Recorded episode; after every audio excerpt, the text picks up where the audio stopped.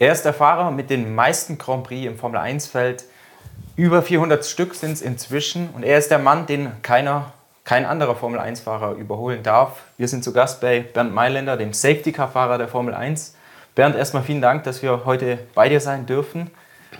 Mal mit so einer lockeren Frage angefangen. Du bist als Mr. Safety Car praktisch der Sicherheitsmann der Formel 1. Wie sieht es da im Privatleben aus? Bist du da auch eher auf der sicheren Seite oder lässt es da auch mal krachen? Ah, ich glaube, äh, erstmal freut es mich natürlich, dass ich äh, äh, so ein Interview machen kann. Ähm, wir sind ja sagen wir, aus der gleichen Region. Mhm. Von dem her, äh, danke, dass ihr gekommen seid. Ähm, zu der Frage zurück.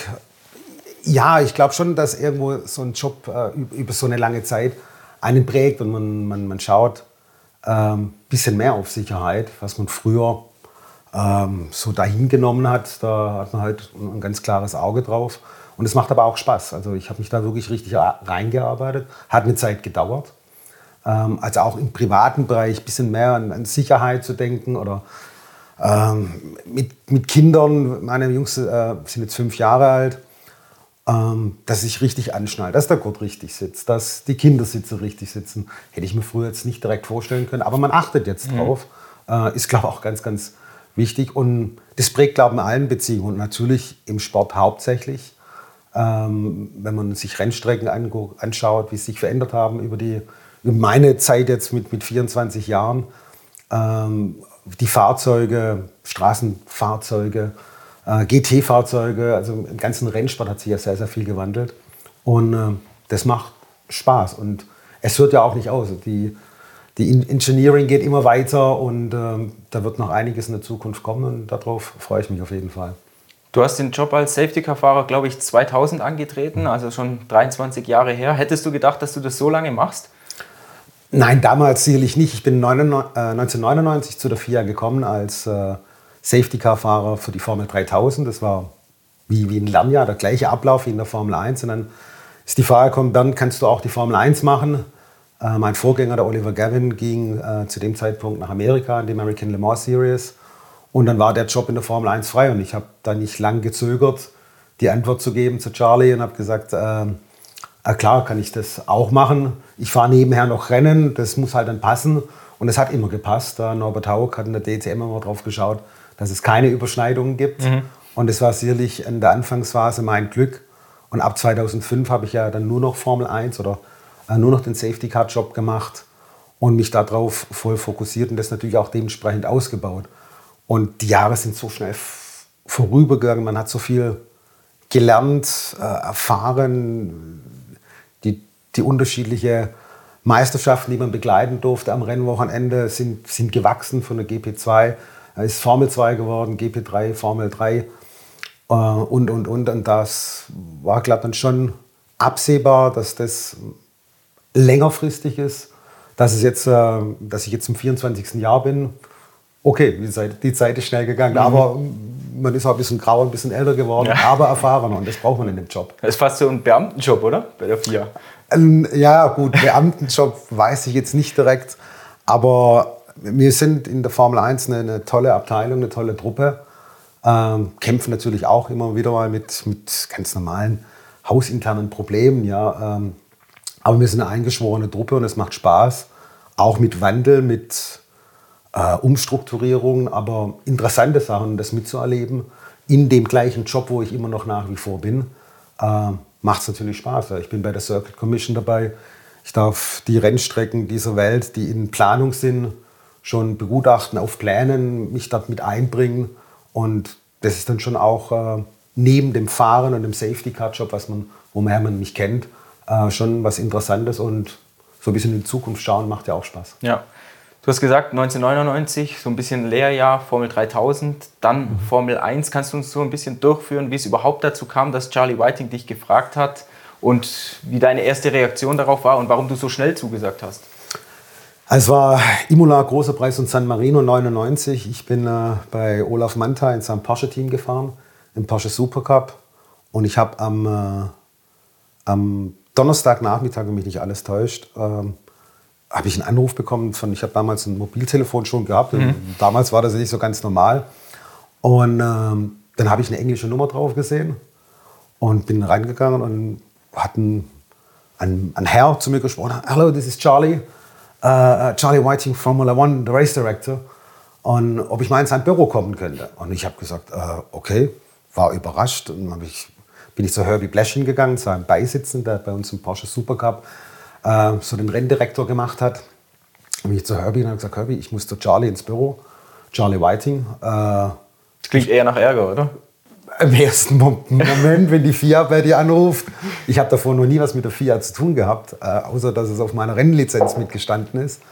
Habe ich schon gedacht, oh, droht Ärger. Ich äh, war schnellster, ich war gut unterwegs in dem Jahr mit Porsche. Ich dachte, ist, ist vielleicht irgendwas, was ich, was ich nicht weiß. Und äh, ich bin erstmal gar nicht ins Fahrerlager gekommen, weil Formel 1 Fahrerlager war ja, ja spezieller Pass. Hatte ich nicht. Der Herbie hat sich dann darum gekümmert sind zum Charlie ins Büro gegangen und fünf Minuten später bin ich wieder rausgegangen und hatten einen Extra-Job, sage ich mal, das Safety Car zu fahren in der Formel 3000. Das kam, glaube ich, überraschend, weil sie, glaube nicht daran gedacht haben, dass der Oliver Gavin selber Formel 3000 fährt. Mhm. Und dann haben sie einen Ersatz gesucht und bei mir wussten sie, okay, die Vergangenheit mit Mercedes in der DTM 4 GT-Meisterschaft, äh, der kennt das Auto, der kennt den Ablauf so ein wenig. Und so bin ich da reingerutscht und dann halt das Jahr drauf danach zusätzlich in die Formel 1 und habe ab dem Zeitpunkt mein zwei Teamkleidungen am Wochenende dabei gehabt, einmal mit FIA-Logo und einmal mit äh, zu dem Zeitpunkt dann mit Porsche-Logo logischerweise. Und äh, das hat sich dann durchgezogen und irgendwann ist dann halt die FIA mehr geworden, äh, die ganzen Rennen zu covern. DTM ist dann 2004 für mich ausgelaufen und ich habe mich dann darauf fokussiert, bei der FIA meinen Weg zu machen. Charlie Whiting hat damals gesagt, du hast gar nicht groß verhandelt. Du hast jetzt auch gesagt, fünf Minuten hat es gedauert. Ja. Wie kommt es, dass du gar nicht verhandelt hast? War das Angebot so gut, oder? Na, ich habe nicht gewusst, dass man für den, für den Job auch Geld bekommt. Ja. ich, ich, war ja letztendlich schon äh, ja, absolut geehrt, sage ich mal, äh, von so einer Persönlichkeit wie, wie Charlie war, äh, angesprochen zu werden und mir so, eine, so ein Offer zu machen. Ja. Äh, das Safety Car zu fahren. Mercedes hat sich gefreut weil sie wussten, okay, der Bernd, der war bei uns früher unter Vertrag. Damals gab es noch keine Konkurrenz im, im sportlichen Bereich äh, zwischen Zuffenhausen, sage ich mal, und Affalterbach oder unter Zirkheim, äh, wo Mercedes sitzt. Damals hat man noch zusammengearbeitet. Äh, und das war so ein Schritt, da ist alles wieder zusammengekommen. Ja. Und das war natürlich für mich, ich habe nur das eigentlich gesehen und jetzt nicht irgendwie, dass man da bezahlt wird als Safety-Car-Fahrer. Äh, Charlie hat dann aber im Nachhinein ja nochmal äh, mich zurückgeholt und hat gesagt, ah, Bernd, du hast vergessen zu fragen, äh, was, dein Geld, was ich Geld möchte. Ja? Und ich, ich habe das genauso zu ihm gesagt. Ich habe gesagt, Charlie, ich weiß nicht, dass man für sowas Geld bekommt. Aber wenn du mir zum Preis nennst, dann, dann ist das in Ordnung. Und es war in Ordnung, es waren damals Pfund. Ähm, und der Pfund stand damals sehr, sehr gut, muss man dazu sagen. Und ich war absolut happy, muss ich damit sagen, weil es war ja für mich dann ein Nebeneinkommen, wo man Spaß hatte, wo man in der Formel 1 ein bisschen integriert war bei der FIA war und dann noch nebenher Porsche zu fahren im Porsche Supercup, das war für mich ein, ich sage es mal wirklich ein Traum. Ja. Mhm. Wenn man es jetzt so ein bisschen salopp formuliert, du warst damals noch Rennfahrer. Mhm. Als Safety-Car-Fahrer wirst du dann fürs Langsamfahren bezahlt. War das irgendwie eine Umstellung? Ja, vielleicht hat man am Anfang das schon zu, zu sportlich bisschen genommen. Ja, man, ähm, das das sage ich auch immer, immer wieder. Ja, man hat eine komplett andere Aufgabenstellung und die muss man sich vor Augen halten. Man muss wissen, was, was ist dein Job, für was bist du auf der Strecke, wenn was passiert. Äh, es ist eine wahnsinnige Kommunikationsarbeit mit Race Control, wo man alle Informationen herbekommt, die dirigieren einen. Ähm, natürlich ist als, als ehemaliger Rennfahrer oder aktiver Rennfahrer zu dem Zeitpunkt ist es immer schön, wenn man auch das Safety Car richtig schnell bewegen darf, am, ich sage jetzt mal an der, an der Grenze, an der Rutschgrenze. Wenn es mal ein bisschen driftet, ist es auch vielleicht ganz cool. Aber das ist das sollte man nicht tun. Ich sage es einfach mal so. Äh, man, man, äh, Schönste ist, schnell zu fahren, aber wenn, wenn der Renndirektor am Funk sagt, äh, Bernd, äh, fahr ein bisschen langsamer, wir müssen das Feld erst zusammenbringen, es sind noch äh, Trümmerteile auf der Strecke oder je nachdem, was auf der Strecke passiert ist, dann äh, hört man da, und das hat man ja auch im Gespür, im Gefühl, wenn man sieht es, man spricht mit dem Beifahrer und dann man äh, tut im Endeffekt ja alle Informationen, die man aus dem Auto heraus sieht, auf der Strecke, auch dann sofort wieder an Race Control weiterleiten, dass die die dementsprechende Maßnahmen dann ergreifen können. Also das ist eine gemeinschaftliche Arbeit des, im Wohle der Sicherheit, ja. Mhm. Ähm, um es mal so auszudrücken. Klar fahre ich immer gerne schnell. Ich glaube, du hast noch nie irgendwie einen großen Bock geschossen, oder? Also ich kann mich nicht erinnern, dass du das Ding mal abgelegt hast, was ja eigentlich auch eine Riesenleistung ist. Eben, du sagst 24. Jahr jetzt diese Saison Safety Car Fahrer. Ähm, ja, man hat sicherlich schon ein paar Mal, man, bei Aquaplaning, sage ich mal, hat es ein paar Situationen gegeben, wo man wirklich ähm, Glück gehabt hat. Ähm, in einem Rennwagen, wenn man als Rennfahrer einen Unfall baut bei schwierigen Bedingungen, ja, dann, äh, dann ist es halt so. Oder wenn man sich mal dreht, man muss ja nicht immer gleich einschlagen, dann kommt man halt auf die Strecke zurück, fahrt weiter. Das kann man im Safety Car, äh, sollte man das tunlichst unterlassen, an die Grenze so heranzufahren oder über die Grenze, weil das geht meistens schief. Äh, im, im, in einem Qualifying als Rennfahrer, ja, da kitzt man wirklich äh, die 100, 101 Prozent aus dem Auto raus. Das ist in meinem Job nicht, nicht gewollt und auch, man muss es ganz einfach nicht. Äh, da wo Safety draufsteht, sollte auch Safety drin sein. Natürlich sind die Fahrzeuge, die, die modernen Fahrzeuge von jetzt, äh, noch viel fahrbarer geworden. Äh, früher hat man da ja, hin und wieder schon mit, mit Sachen gekämpft, ähm, die, da denkt man heute nicht mehr drüber nach. Ja. Ähm, wir haben ein paar Biester gehabt von, von AMG, mhm. aber die waren trotzdem toll zu fahren. Und es war halt damals, der damalige Stand war, das ist schon top modern, aber es war nicht so einfach zu fahren. Ja. Also bei den Rennwagen genauso geworden, bei den Rennfahrzeugen im GT-Bereich, Tourenwagen. Die Formel 1-Fahrzeuge sind halt auch einfacher zu fahren, anders zu fahren wie vor 20 oder vor 30 Jahren. Und äh, das Gleiche zieht sich natürlich auch im Safety-Car-Bereich äh, so durch. Und wie gesagt, äh, ja, ich habe Glück gehabt, dass noch nie was passiert ist, aber war abends so ganz schön knapp. Mhm. Hast du eigentlich ESP an? Nein, ES, ES, ESP nicht. Das ist dann, also das, ähm, das würde ich glaube auch nicht sagen. Nein, äh, ESP äh, ist aus. Die Fahrzeuge haben ja alle Traktionskontrolle in der Zwischenzeit, also Renntraktionskontrolle, wie man es auch vom GT3-Bereich zum Beispiel kennt.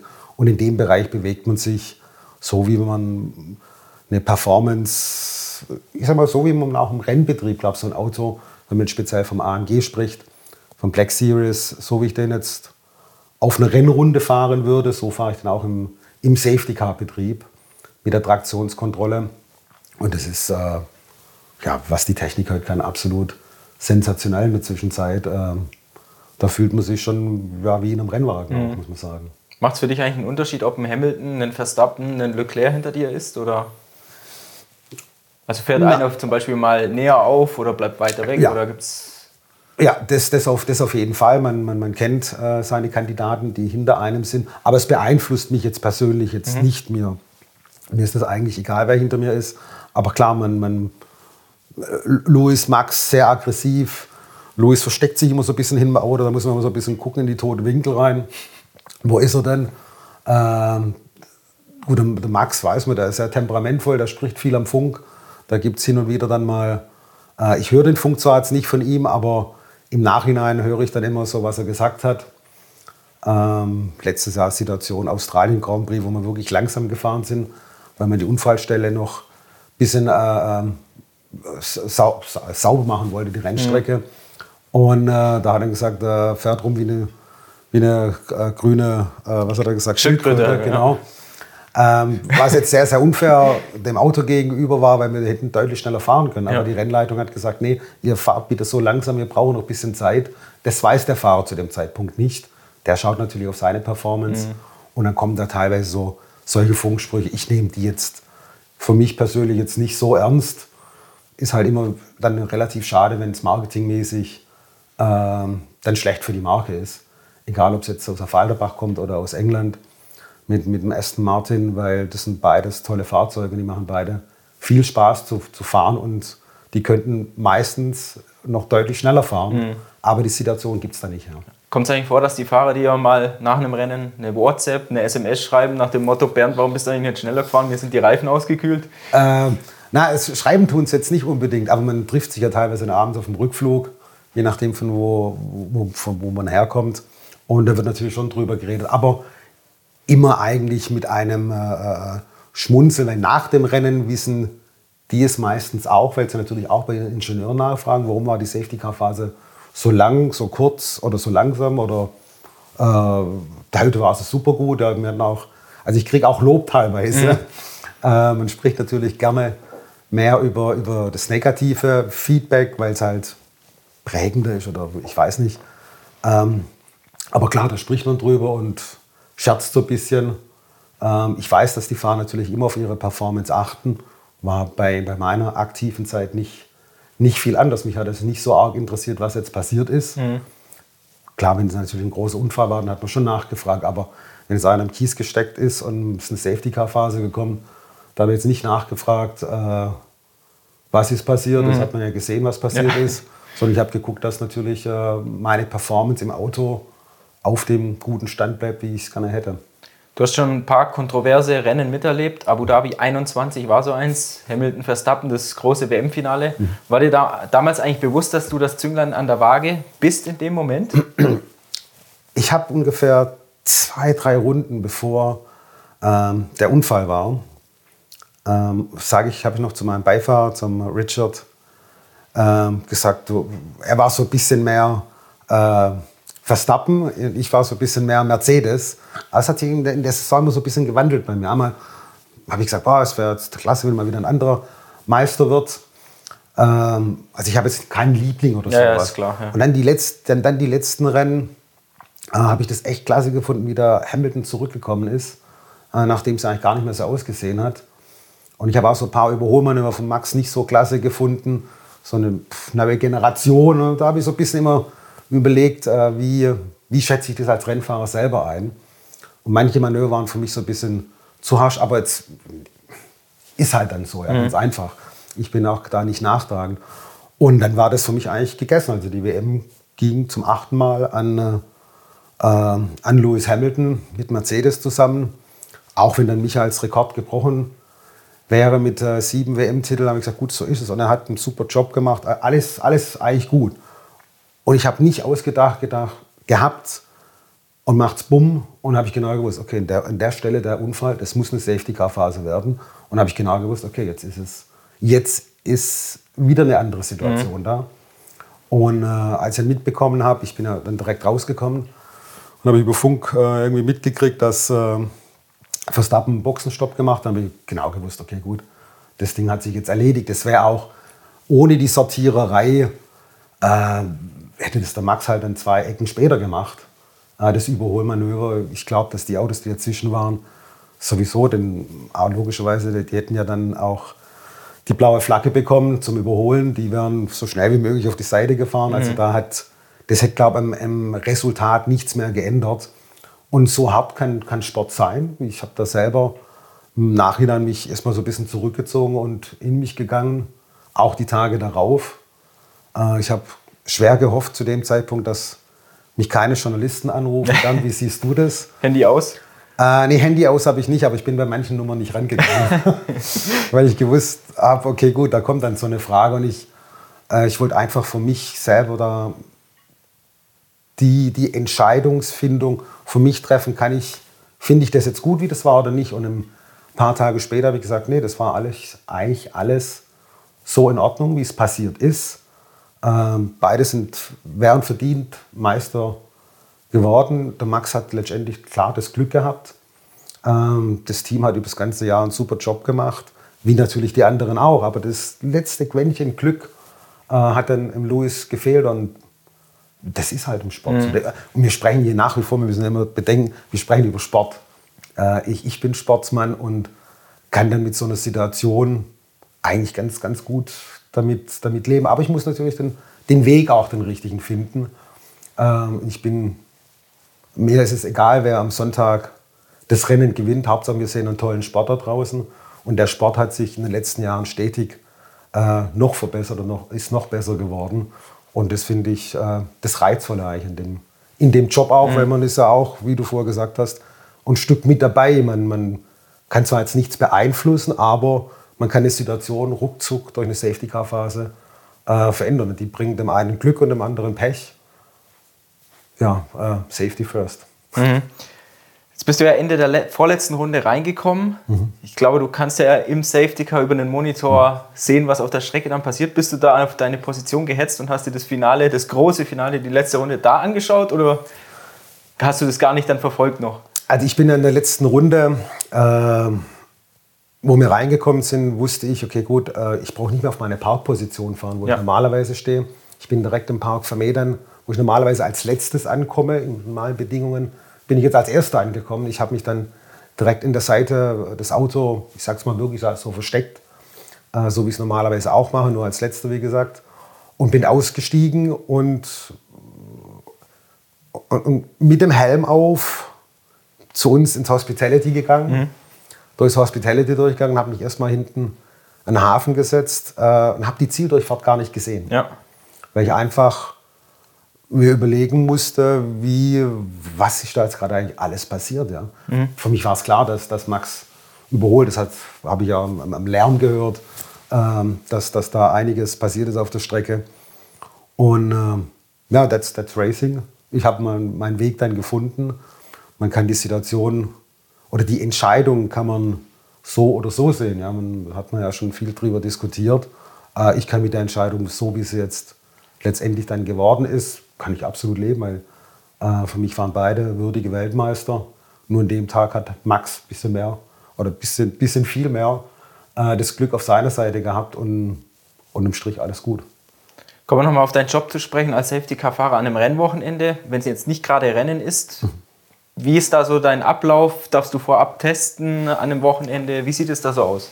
Äh, also an einem Rennwochenende reise ich normalerweise am, äh, am äh, Mittwochabend an.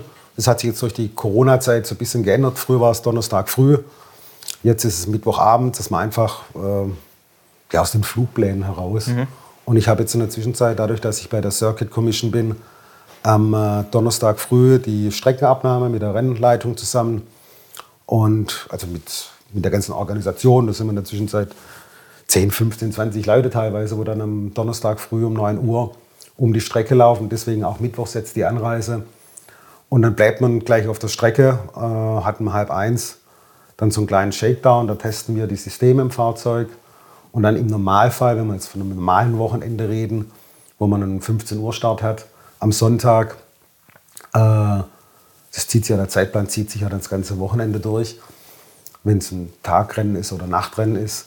Und äh, dann von 14 bis 15 Uhr habe ich meinen Tracktest. Da kann ich die Strecke so, wie ich fahren möchte, äh, das Auto bewegen. Da werden die nochmal auf Herz und Nieren gecheckt. Das ist die beste Zeit für dich, weil du es da auch mal fliegen lassen kannst? Ja, klar, logisch. Das ist ähm, also die beste Zeit vom Fahrischen her. Klar, man, man schießt sich da ein aufs Auto. Mit, mit Ästen muss man sich immer so ein bisschen umstellen, wenn man von Mercedes kommt und andersrum genauso. Mhm.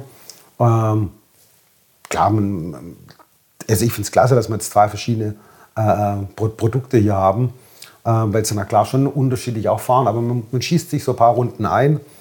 Dann gibt es vielleicht äh, im zweiten Auto mit einem frischen Satz die Möglichkeit, auch mal wirklich eine Performance-Runde hinzulegen. Das ist eine Mighty Volley-Runde. Man, weil man möchte sich A, trainieren, man muss die Systeme checken, man muss das Fahrzeug checken, Funk, äh, die ganzen Kameraleute um die Strecke rum sind, äh, also auch denen ihre Generalprobe äh, die Timinganlage läuft. Äh, also es wird alles gecheckt, dass am Freitag, wenn die ersten Autos auf die Strecke gehen, dass auch wirklich alles funktioniert. Mhm. Und wir machen noch so ein bisschen Setup-Arbeiten am Fahrzeug, ähm, wir machen Practice-Starts, ob auch dann die Ampel richtig funktioniert, die äh, äh, Startaufstellungssignale, ob das alles funktioniert. Wir spielen alle Szenarien durch, Rennabbruch, äh, nochmal eine Green Flag Lab. Äh, die ganzen Szenarien werden durchgespielt, dass auch sowie Race Control, wie auch die Leute vor Ort, die das ja nur einmal im Jahr haben, dass die auch ganz einfach in dem Ablauf mit drin sind. Also es wird hier nichts dem Zufall überlassen. Apropos Zufall, wenn dann ein starker Regen aufkommt wie letztes Jahr in äh, Monaco, dann kann das natürlich alles wieder, wenn die Ampel nicht funktioniert, dann mhm. wird alles wieder über die, äh, ja, nochmal alles auf Reset geschaltet und gemacht. Also man steckt da nicht immer 100% drin, aber man versucht, äh, die äh, ja, den Risikobereich so klein wie möglich zu halten. Mhm. Seit 2000 Safety-Car-Fahrer der Formel 1. Ich glaube, du hast aber mal drei Rennen insgesamt verpasst, oder? Ah, vier sogar. Vier? Ich glaube, dreimal 2001, wenn mich nicht alles täuscht. Ähm, blöder Unfall beim DTM-Rennen in Oschersleben äh, am Freitagabend über einen Zaun auf dem Heimweg gesprungen und mir die Ferse zertrümmert. Was eigentlich echt blöd war, weil das hat dann später auch so ein bisschen äh, auf meine rennfahrerische Karriere Einfluss gehabt, weil einfach der Fuß nicht mehr so belastbar war. Mhm.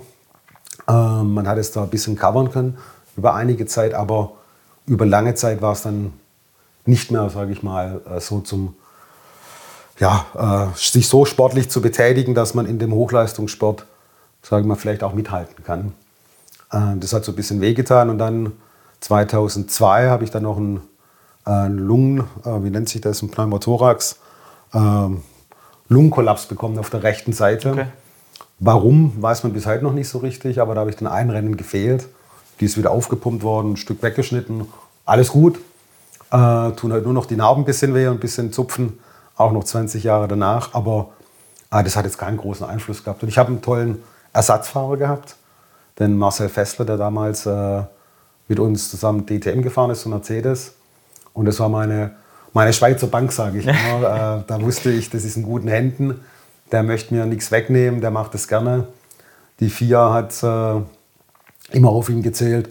Und ich glaube, wenn ich heute noch mal ausfallen würde, im Vorfeld, wäre das immer noch eine Option, auch noch mal den, äh, den Marcel anzurufen. Mhm. Weil ich weiß, der ist äh, zuverlässig und da gibt es ein paar andere Kandidaten, die dann eventuell einspringen können. Okay, das wäre meine nächste Frage mhm. gewesen, wer eigentlich dein Ersatz wäre, wenn du irgendwie mal flach liegst, ja. nicht kannst. Ja gut, äh, haben wir durch die Pandemie sicherlich alle, alle genannt, dass genau. man immer ein Backup vielleicht äh, braucht, wenn jetzt vor Ort so etwas wäre. Wir haben ja in der Zwischenzeit mehrere Medical Car Fahrer, die sich übers Jahr durchrotieren.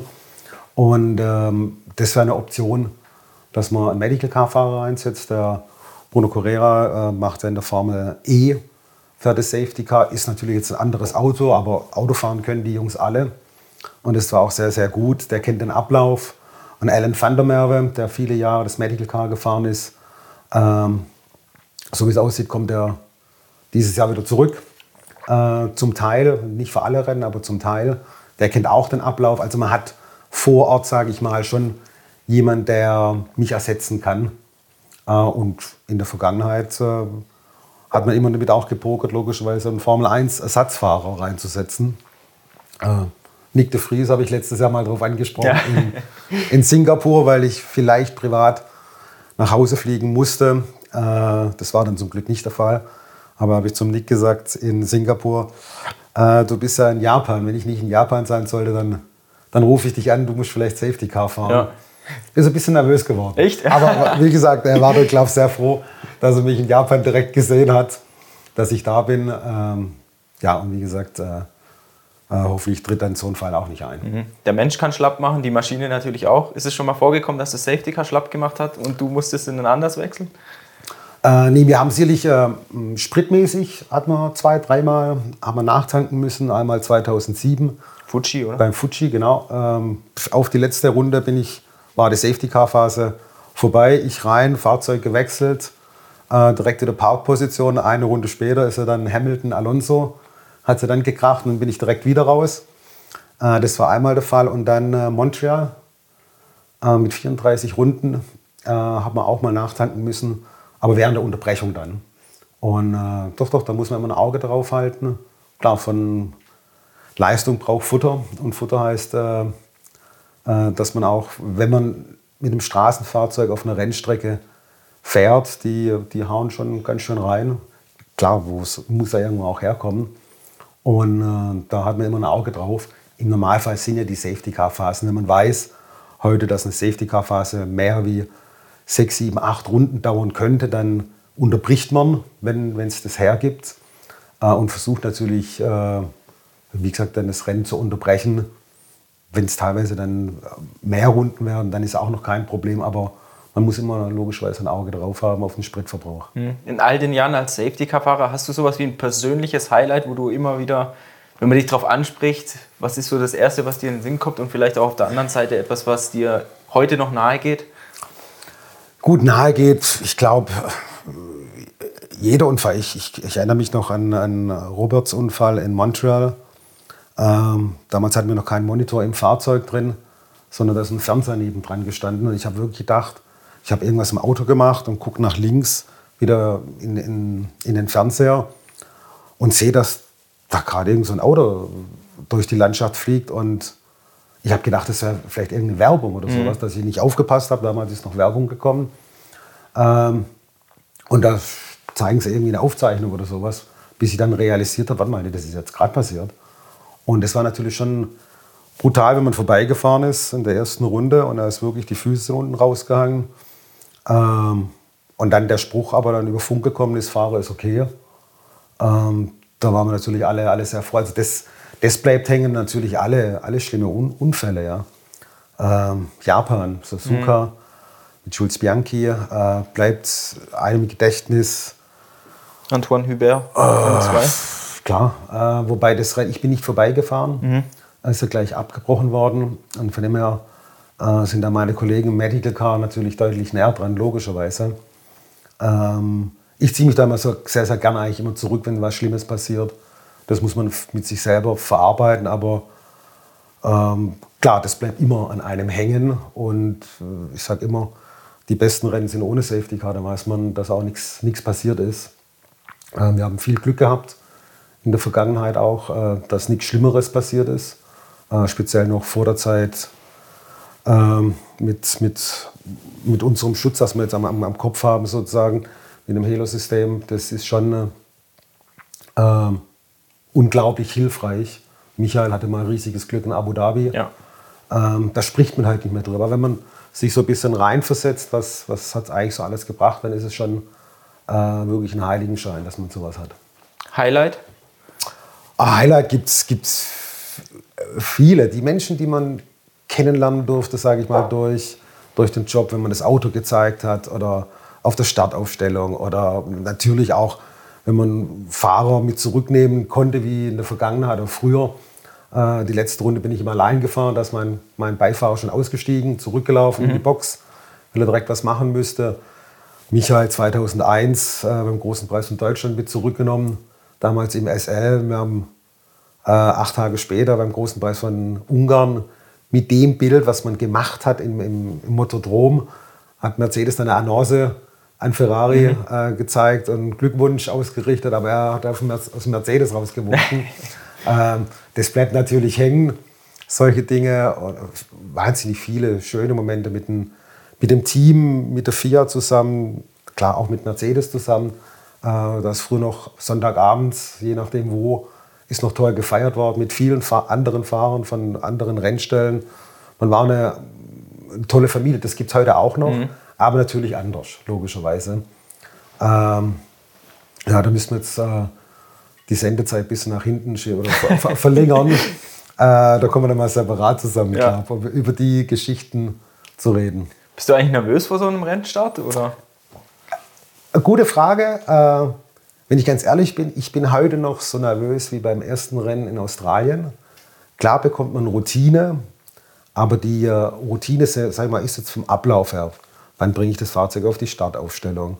Wo ist meine Parkposition? Das ist ja alles sehr, sehr ähnlich geblieben wie in den letzten 23 Jahren. Es hat schon kleine Änderungen gegeben, aber der prinzipielle Basic ist immer noch sehr, sehr ähnlich. Ähm, aber dann, wenn, wenn die Ampel ausgeht, everything can happen. Äh, und da bin ich immer noch full on fire. Und ich glaube, das ist auch mit ein Punkt, warum ich äh, mich heute noch, heute noch drauf freue. Auf, auf, auf jedes Rennen, egal ob es jetzt ein langer Anreiseweg ist, kurzer Anreiseweg. Äh, mir macht es wahnsinnig viel Spaß und da macht es nicht wirklich viele oder keinen Unterschied, ob es jetzt ein Formel 1 Rennen ist oder ein Porsche Supercup Rennen oder Formel 2, Formel 3, ähm, weil du immer startklar sein musst. Ähm, da gibt es keine Unterschiede vom, vom Ablauf her. Klar, die Rennen sind einmal ein bisschen mehr wie 300 Kilometer und ein Porsche-Rennen ist 65 Kilometer, mhm. sowas. Mhm. Ähm, das ist der einzigste Unterschied, aber sonst äh, bin ich da on fire und sage einmal Benzin im Blut, immer, immer, da bleibt, da bleibt immer ein bisschen Restmenge drin. Ja. Du sagst, du freust dich auf jedes Rennen. Jetzt ist es ja so, dass der Formel 1 Rennkalender eigentlich von Jahr zu Jahr immer größer wird. Mhm. Dieses Jahr haben wir 23 mhm. Grand Prix. Geht dir das nicht auf den Wecker, immer so viel um die Welt zu reisen oder ist es einfach ein Traumjob für dich? Ähm, es ist ein Traumjob. Klar, tut man auch ab und zu mal verfluchen, wenn man, wenn man müde ist oder Jetlag hat. Äh, so Triples sind ganz schön hart. Ja, es hat sich was verändert bei mir natürlich äh, mit der Familie. Äh, ich habe zwei, ich habe Zwillinge mit fünf Jahren, zwei Jungs. Die fragen natürlich, Papa, wann kommst du wieder? Ähm, die Kommunikation heutzutage ist sehr, sehr gut. Man kann, die wissen, glaub, die kennt sich immer Handy schon besser aus wie ich. ähm, die rufen mich an teilweise und sagen, Papa, wo bist du? Papa, bist du im Flugzeug, bist du über den Wolken? Oder so, äh, solche Dinge, das ist schon toll, das vermisst man. Ähm, Brauchst du was so, wie eine Freisprechanlage oder im Safety Car? Äh, ja, nee, so schlimm, so schlimm ist noch nicht. Äh, nee, nee, das, äh, das, das wird nicht gehen. Aber ähm, das hilft unglaublich, wenn man die Kommunikation zur Verfügung hat.